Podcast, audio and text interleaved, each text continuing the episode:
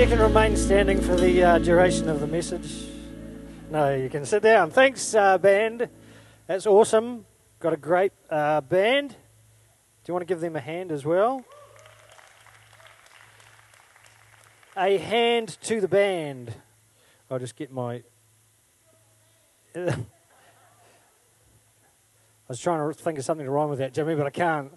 Um, so yes, so we're talking about. Um, oh, I was actually I was going to say. Usually, I just sort of you know you see me speaking, uh, doing the meeting leading stuff that Jordan just did, and that sort of like little snippets. So this is like the extended version, the extended remix of me.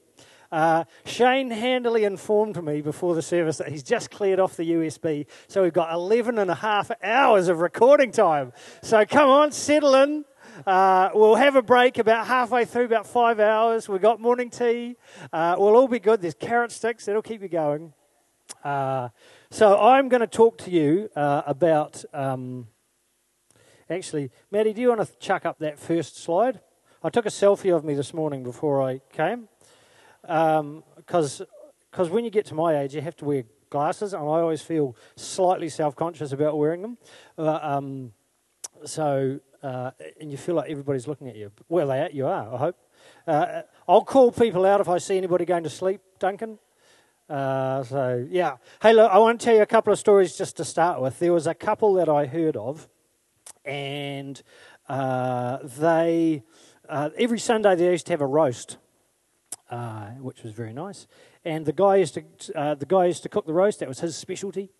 Uh, and he he he had this this this this this thing that he did, and he and he he got the roast, and he used to cut it in half, and he cut and he'd do two different roasting pans of roast, uh, and they'd have one on the Sunday, and then one they'd eat one during the week. And his wife said to him one day, "Why do you why do you cut it in half like that? Why do you why do you do that?" And he said, "Oh, it's a, it's an old tip and a trick I picked up from my mum. Uh, she used to do that, uh, and she's such a clever woman. Uh, and she used to, that was how she used to cook it, and uh, just a, a, lifelong lesson that I've, I've learned from there. Uh, and one day his mum was visiting, they were staying with him. Uh, she was staying with the couple, and, and um, he was cooking up a Sunday roast, and she said, Why do you cut your roast in half like that? And he said, Oh, because I remember what you taught me. And she said, what do you mean? And he said, Well, you, you remember you always used to cut it in half, and we'd have half on the Sunday, and we'd eat the rest of, the rest of it through the week. And she said, No, no, that wasn't the reason I cut it in half. She said, We didn't have a pan big enough to fit the whole thing in, so I just had to cut it in half. um, so the point, I guess, there is that sometimes we do stuff from our family just, uh, it might have been a good reason to start with, and then we just keep doing it for no apparent good reason.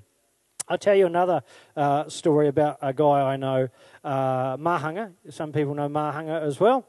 Um, and we were talking about elections, as we do, uh, and we were talking about voting and all that sort of thing. And he said, Oh, I remember when I voted. So uh, he, he comes from up north. He said, I remember we went into the polling station and my dad just grabbed me and took me into the polling booth and said, We vote national around here, son. Tick that box. Uh, and so he said, Oh, okay, sure.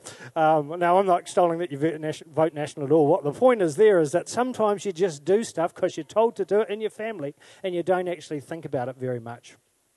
So, the title of the talk today, just do you just want to talk amongst yourselves? Me and Maddie have got this thing going on.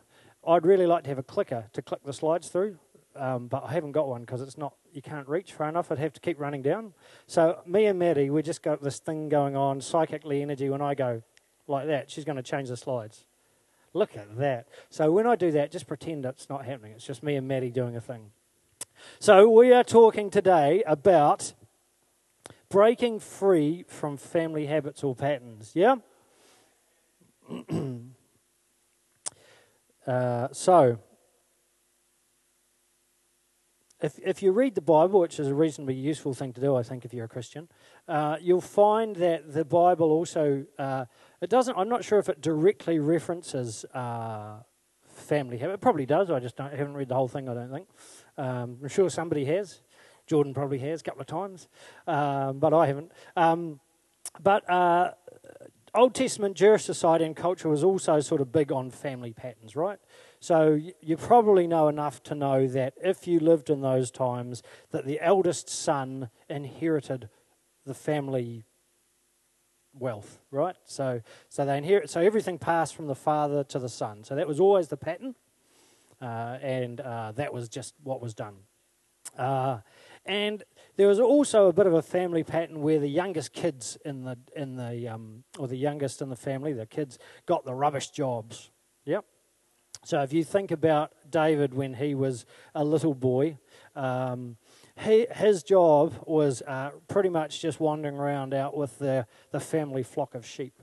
Uh, and that was his job, and it was a pretty rubbish job. Everybody else got to do cool things, and he got to do the dumb ones where you're just wandering around with a. And, and there was, if I'm not mistaken, some questions around the, the, the genetic inheritance of David. Is that right? That Bible scholars have sort of said that when, and we'll talk about this a little bit later, that when Samuel came to find the the next, or the king of Israel, the next king of Israel, there were well, there was a bit of reluctance to sort of talk to bring David into the picture because he was looked a little bit different from the rest of the family. And why might somebody look a little bit different from the rest of the family?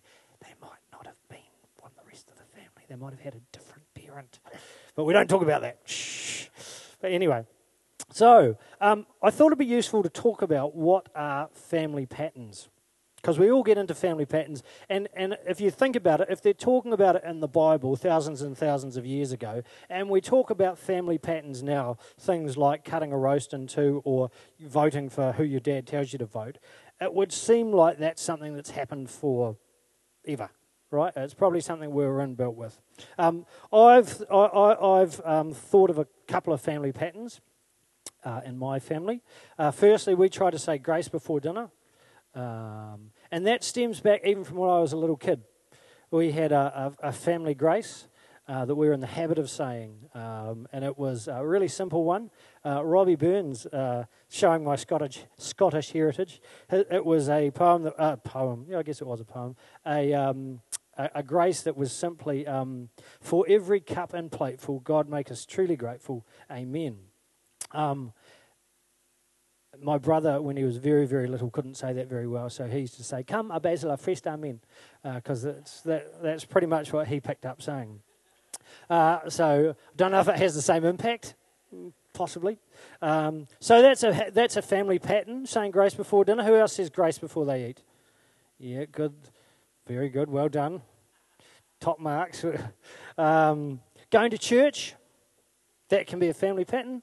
I grew up in a, a, um, good old Presbyterian church. There was lots of standing up and sitting down. Um, not never clear why we were doing that, but we always did it. Uh, so, whoop, sit down again, nope, stand up. Uh, and we were just in the pit. That was what we did every Sunday. We went to church until I rebelled at the age of 14. No, I'm not going to church anymore. I'm too cool. um, uh, uh, to be fair, our family is probably in the habit of going to church every Sunday now. We come to church pretty much uh, almost 95% of Sundays. There is an occasional Sunday that we're not. But uh, birthdays, often people have a habit around birthdays, right? They have a particular way. Uh, the Brown family, I know, have a habit of they're not allowed to put up the Christmas tree until uh, Jono's mum has had her birthday, because her birthday is on the 12th of December. So they want to celebrate uh, birthday uh, before Christmas, which is fair enough. Uh, yeah, so that's a nice habit. Um, swearing, Sometimes we're in the habit of swearing. Uh, I'll give you some example. No. Uh, just in case, because I know that you guys, you probably don't know any swear words. Uh, so, um, but my wife taught me some. So, shh, don't tell her. She's out. She, she won't know. Um, so, swearing, yeah, that could be a family habit, eh?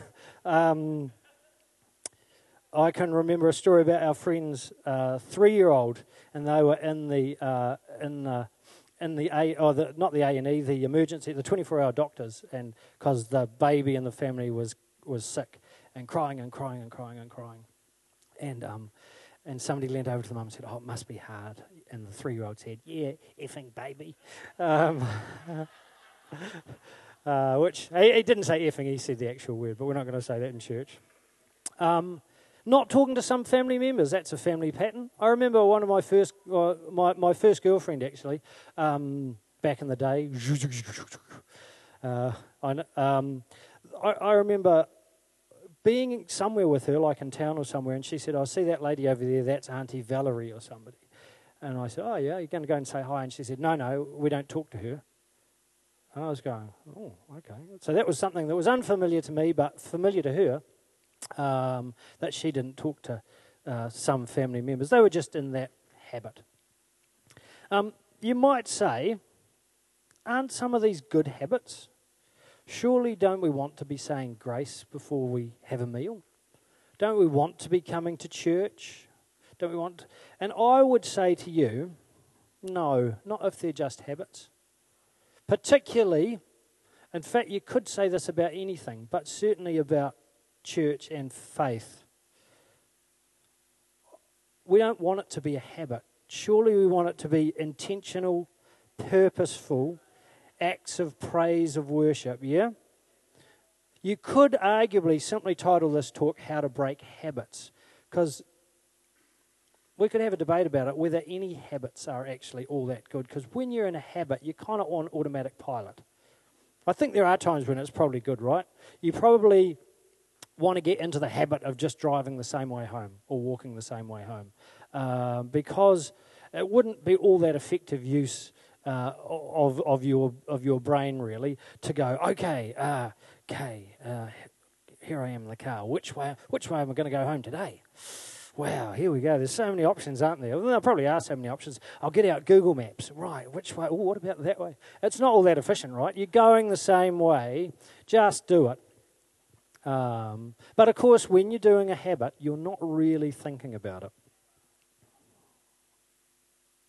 I think also we've talked about some, I've mentioned some sort of little habit, you know, some mundane, run of the mill habits, saying grace, swearing, kicking the cat, um, things that you grow up doing. But actually, uh, not, I didn't kick the I don't kick the cat. we don't have a cat anymore. Boom! It was no. Uh, um, but I reckon, you know, washing our hands before meals. That's a good habit to get into, isn't it? Probably, especially for little kids whose hands and fingers have been who knows where. Uh, it's probably a good habit to get into, just general hygiene. But do you know what? I, I think Jesus came and God wants us to, to look at those little habits, maybe. But I also think He wants to come and make radical change in our life. Yeah?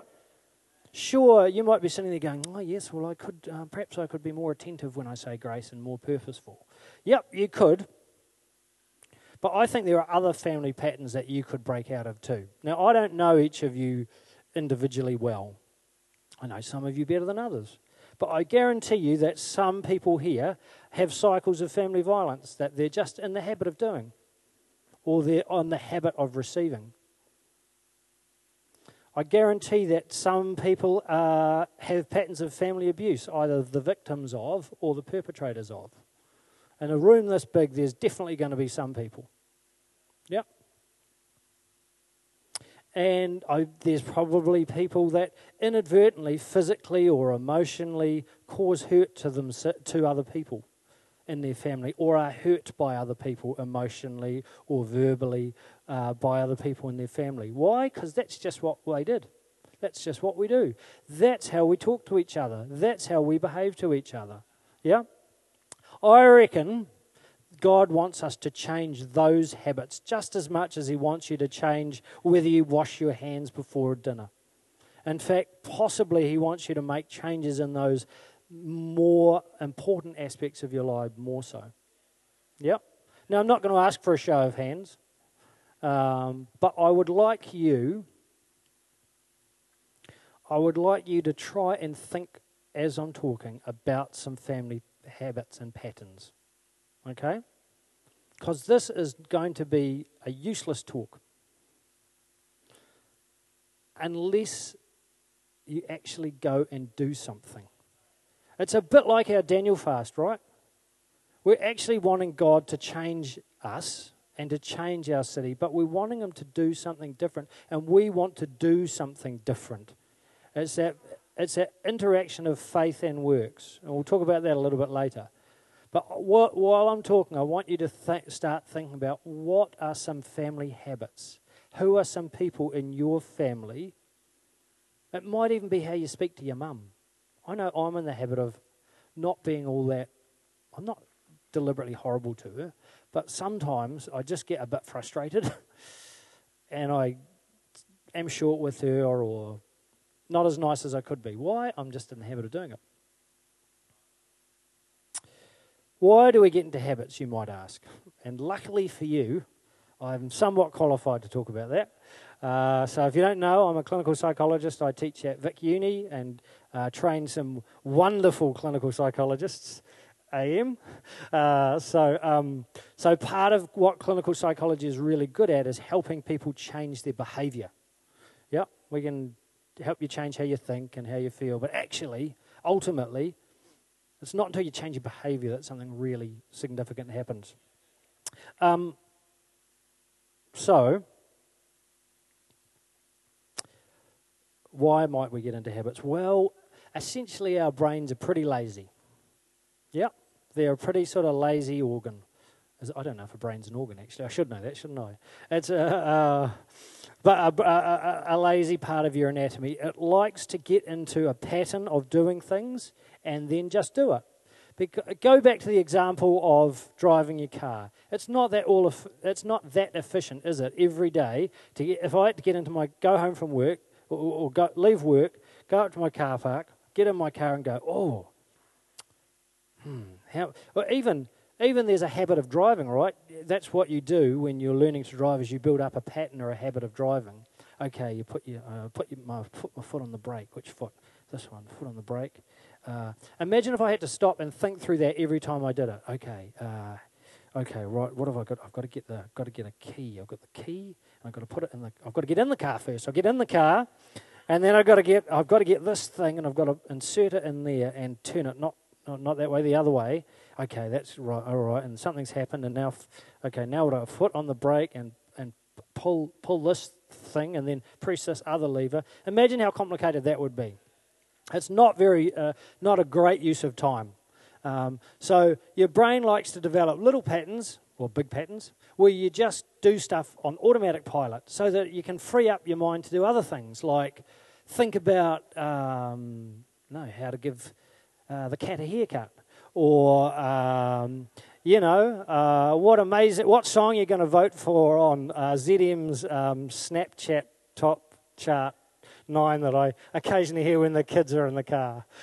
Hello, my name's David, and I want to vote for. I can't even remember the song. So, but you know, so you can um, free up. Your brain wants to put a, start a pattern on this so that you can have important things going on in your head.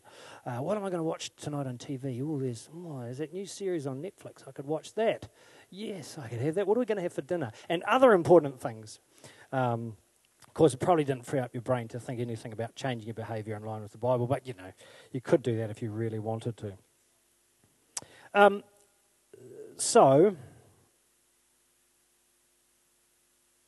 if you think about it, families are just groups of people living together and whose brains are living together and they just create habits and patterns because that's how it works best in their life. Yep, you need some patterns and habits just so that life runs a bit smoothly. So, if, we if you think for a minute that we're hardwired to form patterns and habits, how do we get into them? Well, the easiest way is just do it over and over and over and over and over and over again. And it becomes repetition and repetition and repetition. If you think back to your driver's license, um, actually, can I, who, who can drive a Who's got a driver's license? Excellent. That's good. You've got a driver's license, haven't you, Richard? Great. Uh, I was a bit worried there because I've seen Richard driving a car. Oops. Um, uh, so you just do that. You get in the car every Sunday or Saturday, whatever it is. I used to do Sunday afternoons with my dad driving around. You just do it over and over and over again. And sometimes you don't and do that intentionally. Sometimes you just do it and do it and do it. And sometimes uh, what can start off to seem like a shortcut becomes the habit, the way that you do things, yeah? It moves from a shortcut to simply becoming the way that we do things. Um, one consequence of that, given that we're sitting here in this church setting, uh, if you went to shout uh, this year, you'll have heard, hopefully, you'll have heard John Gray speaking. And he said, another word for repetition is religion, where you just do the same thing over and over and over again, but you're not engaged in it at all. He didn't say that, I'm ad libbing now. But another word for religion is repetition, or another word for repetition is religion. Um, another way that we can get into habits, yes, you can just do things over and over and over again because it's easy and it's simple and you get into a habit and a routine. Or you can do it because you simply watch and copy what other people around you do. So you think back to the guy, the couple that I spoke of at the start, who cut the cut the um, the roast in two. He just did that just because that's what his mum did. Yep. There may have been a good intention at the start of it, and in fact there was. They didn't have a pan or a dish big enough, um, but he lost that. That got lost in the midst of time. That was just how he did it now. So, um, a note to parents, really, and you probably, if you're a parent, you don't really need this warning, but I'll give it anyway. Um, kids do as you do, not necessarily as you say. Yep. So we learn to swear because we hear it around us. We don't spontaneously come up with swear words. Because if, if they were, they probably wouldn't be a swear word, would they? Fajokadabok. don't say Fajokadabok again. no, it's my swear word. No, it's not. It's not a swear word at all. It doesn't work, does it? So kids don't spontaneously come up with these. Um, we learn to hit others when we're angry because we see other people hitting other people when they're angry. Yep. Um, I know there's been sort of controversy about the, well, not in my mind, but in some, in some circles there's controversy about the anti smacking law. I think it's a good thing that you don't smack your kids. Yeah. I don't want, I, I can remember, Isaac, shut your ears. Uh, I can remember when Isaac was really, really little, and he was like about, you know, 15. No, um, about, um, about maybe uh, younger than two. He was old enough to talk, and he was wriggling around on the floor after he'd had a, had a bath. Uh, he, we were trying to get him changed, um, and uh, it was really frustrating, and I got frustrated on, on his leg. And he said, Please don't hit me again. It hurts. I went, Yeah. And I don't want to, I don't really want to, I don't remember, he won't remember that, but um, I don't want to, and I thought at that time, I don't actually want to get into a pattern where my kids see me hitting other people, well, full stop, but particularly when I'm angry. Um, we learn to make fun of other people because of what they look like, or what colour they are, or where they're from, because we hear other people around us doing it. It's just in the culture of our family. We might explicitly say to kids, now don't say that, and then, you know, but when we're laughing and joking with our friends, we make a joke about it. And that, remember, uh, kids do what you do, they don't necessarily do what you say. So you might say, or don't, we don't do that. But then if you do it, they're much more likely to do what you do, not do what you say. So we're just in the habit of doing things. And whilst humans are big fans of getting into habits, I'm not sure that God necessarily is. Close your ears. Maddie, next slide. Look at that. So, 1 Samuel 16. And I sort of referenced this already. Samuel did what God told him. That was good, wasn't it? Um, when he arrived at Bethlehem, the town, the town fathers greeted him, but apprehensively, saying, Is there something wrong? Nothing's wrong. I've come to sac- sacrifice this heifer, as you do, um, and lead you in the worship of God. Isn't it good that church has changed since then? Yay! Come on up, worship team, and here's the heifer for today. All right. Imagine the, the cleanup after. We'd be, have, we'd be here till about four getting rid of everything off the stage. Imagine Shona coming in. uh, anyway, prepare yourselves, be consecrated, and join me in worship. He made sure Jesse and his sons were also consecrated and called to worship. When they arrived, that's Jesse and his sons, Samuel took one look at Eliab and thought, Here is God's anointed. Keep going. Is there another one after that? Yeah. But God told Samuel, Looks aren't everything. Don't be impressed with his looks and stature. I've already eliminated him. God judges persons differently than humans do. Men and women look at the face, God looks into the heart.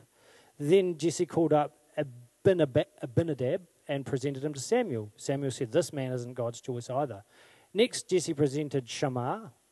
Samuel said, No, this man isn't either. Jesse presented seven sons to Samuel. Samuel was blunt with Jesse. God hasn't chosen any of these. Is there one more, Maddie, or not? Then he asked Jesse, Is it? Is this it? Are there no more sons? Well, yes, there's the runt. But he's out tending the sheep because the youngest get the sucky jobs, and off he goes. And actually sure he's from this family. Samuel ordered Jesse, Go and get him. We're not moving from this spot until he's here. Jesse sent for him. He was brought in, the very picture of health, bright eyed and good looking. God said, Up on your feet anoint him. This is the one. So think about the background to that. So they're in the habit, uh, David's family, Jesse was the dad. The, the oldest son was presented first. This is who we honor. This is our habit. This is, our, this is what we do. Great, you know, all blessings and favor go to the eldest. No, no, not him. Oh, well, the second eldest then. Not him either. They went through all seven and before they got to David. So this is God saying, you know what? I'm not interested in your habits or your patterns or how you do things because I do things differently. So wake up and take notice. Not you guys, them, but you can wake up too. So, if God's not big into them, maybe we shouldn't be big into them either. Unfortunately, family patterns and habits aren't always easy to see. I was going to tell that joke that Jordan told me this morning about what's I'm think what's, but I won't do that just because I, I I lift like that. Um, so if you think so, so family patterns aren't always easy to see. Think back to the guy that cut the roast in two. There was a good reason for that when he first started, but that got lost. And he didn't really see it as a habit. He thought there was a good reason for it. But in fact, the reason he was doing it was absolutely nothing to do with why he started doing it in the first place. And so, how do we become aware? Like, if we've all got these habits going on around us and we're sort of uh, hardwired to get into them and we're going to do them anyway, how the heck do we come aware of them? Well, luckily for you guys, Christianity has, is one of those clubs where membership has some benefits over and above the rest of the world, all right? So you've got access to stuff that the rest of the world uh, don't. So if you come to church every week, not that you'd be in the habit of doing that, you'd come intentionally and purposefully, right? Every week, you're going to hear great messages most of the time, perhaps barring today, but most of the time you're going to hear great messages from up the front people speaking stuff into your life to say, hey, think about this. Oh, okay, yeah. How does that apply to me? The time when the message is preached is not a time to check your phone. Yeah. And I remember I can see from up here. Um, it's actually a time when there's wisdom being taught to you. Um, Maddie, can we do the next one? we also have this great handbook for life. Ba ba da ba. The Bible. Now, if you haven't read it, you don't have to read the whole thing. Uh, I'm still working my way. Hands up, whoever has tried to, who started doing those. I know. Let's read the Bible in a year, and keep your hand up if you've ever completed that task. There's one, two, maybe three. Mark's scratching his head. Um, uh, but um, yeah, uh, so you don't have to read the whole thing. Most people haven't, as far as I'm aware. But it's got all these handy tips and tricks and life hacks to make your life go better. Yep. And they may also, if you're open and curious about it, it might show you places in your life that you could change. Does that make sense? Yep. Some of you might also be in an e group. Now, e groups are basically because we can't all know each other really well because there's too many of us. We could have a church of six, but it, that's called a cult. Um, so we won't not going to do that. Uh, it will be weird. Uh, but we, so we have a church of lots of people, uh, and balances out the craziness. Um, But then we have small groups where we kind of get together and know each other a bit more. Yeah, I've got a great e group where we uh, we're over the. We've only been meeting, I think, this year, haven't we?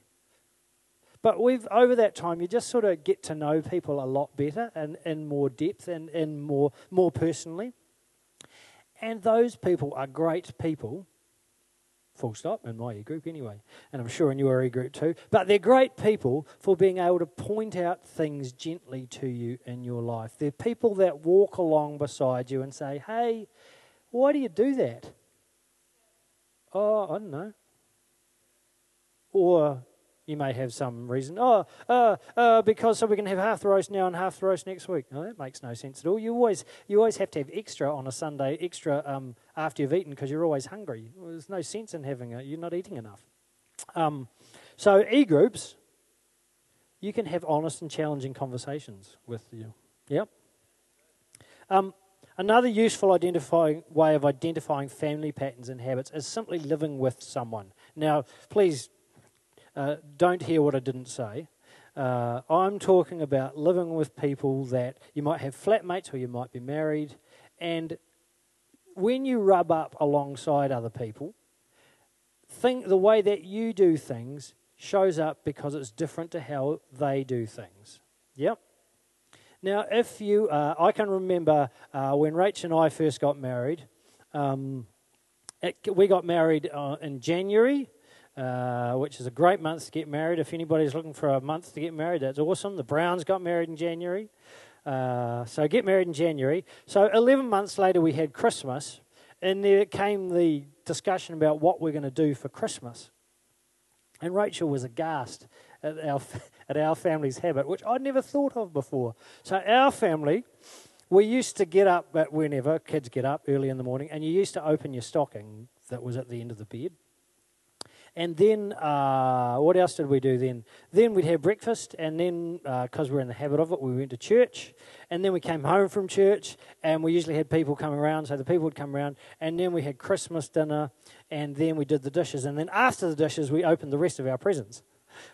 So this was like three o'clock in the afternoon, which was difficult when. But it, I didn't know anything different, right? That's just what I was in the habit of doing. And Rachel was, she said, Are you insane? I said, No, what are you talking about? Of course I'm not insane. I'm, it's my mother and father. Um, but it's not until you rub up against other people in day to day life that they can, they can point out stuff to you. And you want that to be people that can point that out in a kind, compassionate, caring way. Not, no, what'd you do that for? way. Not, not that my wife speaks like that. Uh, um, but you, you want it to be a kind, and you can do the same. So you can do the same for your friends and family. You can say, "Hey, why are you doing that? Why do I'm curious." They may have a really good reason.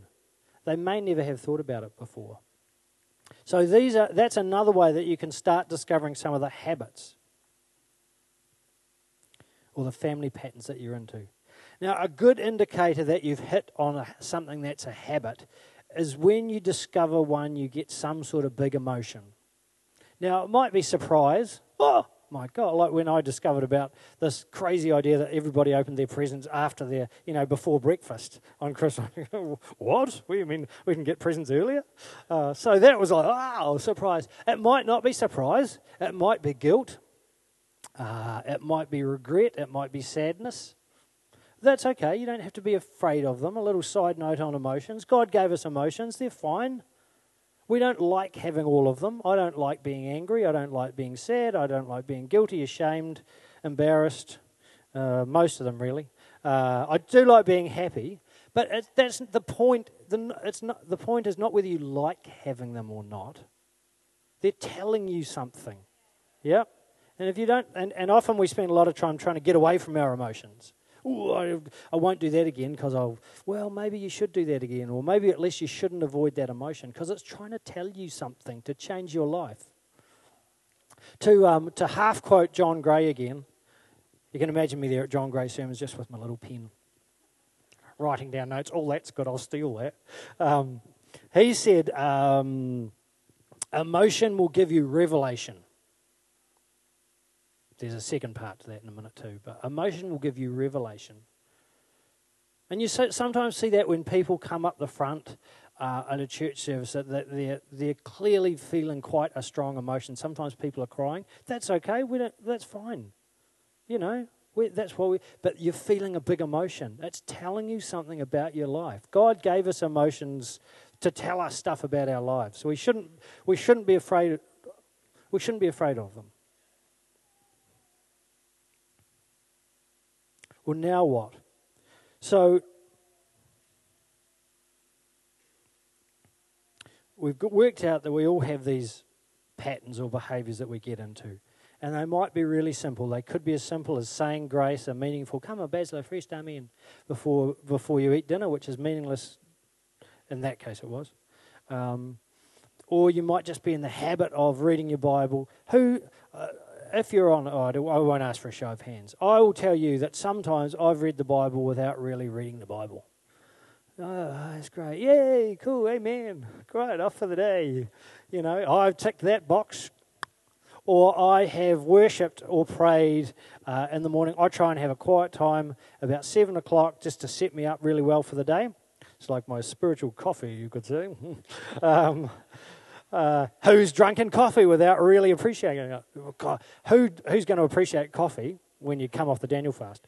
Um, but don't you want don't you want to live your life like that, where things that where the things that you're doing have meaning and purpose and real weight, where you're not just in the habit of doing it. I don't want to be in the habit of reading my Bible religiously, meaning just repetition after repetition. This is what I've done. Yay, tick it off. I don't want to do that, and I do do it. So don't fret if you find yourself falling into a habit. Right? It's going to happen, but try not to do it. So, John Gray says while emotion gives us revelation, worship gives us activation. Yeah? So while emotion gives us revelation, worship gives us activation. And I reckon that's because we're turning back to the source of where these good ideas are from, which is God. Yep. Otherwise, if you just focus on your emotion, you, you just become inward looking all the time, right? You, li- you know, you can literally do that. You don't have to do that. You can come in a spirit of worship and get revelation. But you'll need to do something different too. You'll actually need to change your behavior. Maddie, can we do the next slide? So, James 2, I kind of like this one. Uh, says, Was not Abraham our father justified by works when he offered up his son Isaac on the altar? You see that faith was active all along with his works, and, and faith was completed by his works, and the scripture was fulfilled. It says, Abraham believed God, and it was counted to him as righteous, as he was called a friend of God. You see that a person is justified by works and not by faith alone. For as the and I'll just uh, for in the same way was not also Rahab the prostitute justified by works when she received the messengers and sent them out by another way. For as the body apart from the spirit is dead, so also faith apart from works is dead. So it's faith and works, right? I don't. Um, now I'm not obviously advocating that you go out and sacrifice your firstborn son, unless he does to be, happen to be called Isaac. In which case, all bets might be off. Um, but, you know, so you, you don't have to do that, but you are going to have to do something different. If you want your faith to have a meaningful impact in your life, you will have to change your behavior. Now, next slide, eh, Uh, this, luckily for you, I know a thing or two about changing behavior. This is what we call the cycle of behavior change. And Emma's going to come up and just do a quick minute, a quick uh, five minute talk on that. so this uh, this cycle comes out of the addiction uh, literature. So they, when they look at people who try to kick a habit, they notice that they do these things. Um, I need a little pointer, but I'll just jump up here and see it. So you start here, right? So you start in pre-contemplation where you're not even thinking. Pre-contemplation is I'm not even thinking. It's not even on my radar. Contemplation is, oh, I'm starting to think that I should do something different. I heard this great message uh, at church, or uh, somebody in my e group said a thing that made me think differently, or I read the Bible and I thought, actually, I should do that. And then you do something to start preparing for it. So there might be something that you might need to have a bit of a plan. Yeah, you might need to think, okay, well, how am I, if I'm not going to, I was talking to a guy about um, his relationship with his mum, and he said, I just can't handle it. He said, every time she texts me, I just, I just don't text her back, and I feel terrible afterwards. So he came up with the plan. Actually, the plan that he was going to do was he was going to he was going to contact his mum and take responsibility for that, rather than waiting for her to contact him. But he was going to do something different. And then you move into action. So you're actually putting forth this plan. Yep. And step five is maintenance. So that's where it's become part of what you do. It's verging on becoming a habit by then. Now, sometimes that's good, right? When you're driving, learning to drive a car, we want you to get into the habit. But we don't want you to get into a religious habit. So there's always a, a bit of a tension there. And in here, in each of these little spots, that's just a lapse. So that means you, you, you, you, you, prepare doing something and then it doesn't quite come off, and then you're back here thinking, oh, this is a problem I should do something about. Or you start taking action, you start doing something differently, and then for whatever reason you have an off week or you get a bit sick and you stop doing it and you slip, you might slip right back to here again. Does that make sense? So it go, and if you think about anybody that's tried to change their behaviour, whether it's as simple as um, whether it's as simple as trying to go for a run in the mornings or going to the gym or um, uh, anything like that, any sort of behavior change tends to follow this pattern. There's very few times that people say, Yep, I'm going to do that and it's going to work 100% and I'm going to do it now. Um, when I do that, when I talk about this, or I do this with, in workshops with people, when I talk about this, there's often, you know, uh, in about 20, there's often one person that says, Yes, I did it. I completely kicked smoking, and one, oh, shut up. Um, so it can be done, but typically people don't do it. Um, and just the next slide as well, Maddie. So, if you want to break a habit, what can you do? Or you can focus on the behavior. What am I going to do differently? Not on the outcome. The outcome would be, oh, I'm going to be a more saintly person. Well, that don't need to happen. Um, you know, it's a bit like uh, if, if we're helping people to lose weight, we, we don't focus on their losing weight, we focus on them doing an activity the next day. Does that make sense? Yep. Add and do something different. Don't say, I'm just not going to do that anymore. Well, what are you going to replace it with? Yeah. You think about it. If somebody says, I don't want to drink so much, a really useful thing to do is get them to have a glass of water instead because they're probably saying I don't want to drink alcohol rather than I don't want to drink at all. I'm never going to take liquid into my body again. Well, you're going to die. Um, so don't do that. Um, so they're probably saying I don't want to drink alcohol so much. So instead we would say, well, have a glass of water because it's the same action. It's very hard to drink alcohol and water at the same time, so you're only going to be able to do one. Um, the small slice of the whole pie. So this is sort of an individual thing. Some people like to say, um, I'm a small slice. I'm just going to do bit by bit by bit by bit. Like when I started running in the mornings, I said, right, I'm just going to try and run for one kilometre and then two kilometres. And other people say, oh, I'm going to run a marathon and I'm going to start now. And they do it. Or they might, perhaps marathon's an over exaggeration, but they might start running 10Ks straight away. Um, just change one thing at a time don't try and change everything about your life. You'll just get into a mess and you'll never do it. Reward yourself. We know that people do things more when they get a reward out of it. And sometimes the, cha- the behaviors that you're trying to do, the changes that you're trying to make, Let's say you're trying not to speak to a person that way or trying not to behave in a certain way with another person. They might not be all that rewarding in itself because it might be really hard. So you might have to build in a reward for yourself.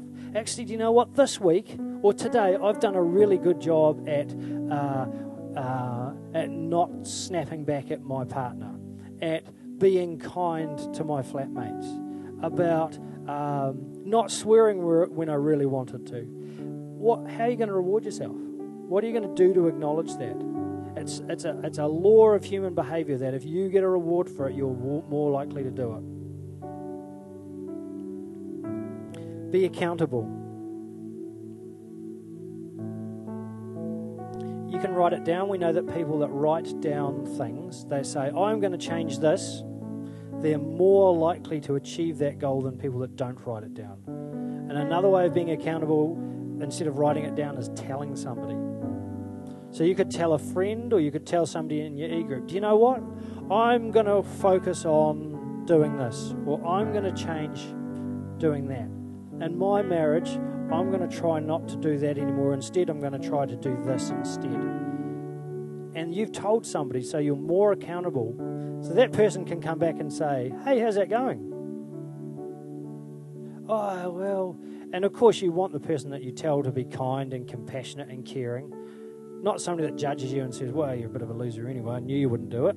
Somebody that might say, Hey, yeah, it is hard. And remember that funny cycle thing, that, that wedges of pie that Dougal put up on the um, on the overhead.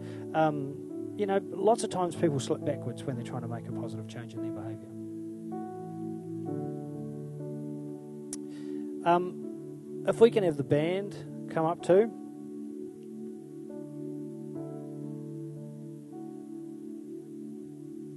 So we've been talking about family habits or patterns. We know that we know that they're sort of hardwired into us, that people have been getting into family habits and patterns since, I was going to say Adam, maybe since Adam, but at least, at least since Jesse and David, right? Maybe before.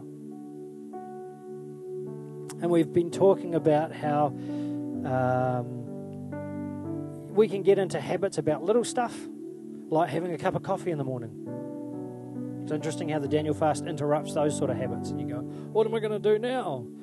Oh, I just won't have it. What are you going to have instead? Oh, a cup of hot water. It's great, isn't it? Um, thank you, God. Um, so that people get into habits and patterns, uh, that we can get into them on little things or big things and about some life changing things. I believe you, you think about this the, series of, of, of uh, messages that we've had, it's about changing your life, moving forward. It's not about praying your life. Prayer is a part of it, but it's about doing something different. So you have to engage your behavior. You have to do something different if you want to see a change. Otherwise, you'll come back next Sunday because you're in the habit of coming to church, um, and nothing much will be all that different. Yeah? So think back to what John Gray said. He said, Emotion gives you revelation, but worship gives you activation. So we're going to give you an opportunity now for worship. Uh, so the, the, the, team's going to lead us. But so what I'd like everybody to do is to uh, is to stand because we're going to. It's always good to stand and worship because it's a good habit, isn't it? Huh? Actually, the more you think about habits, the more you go, oh, crikey.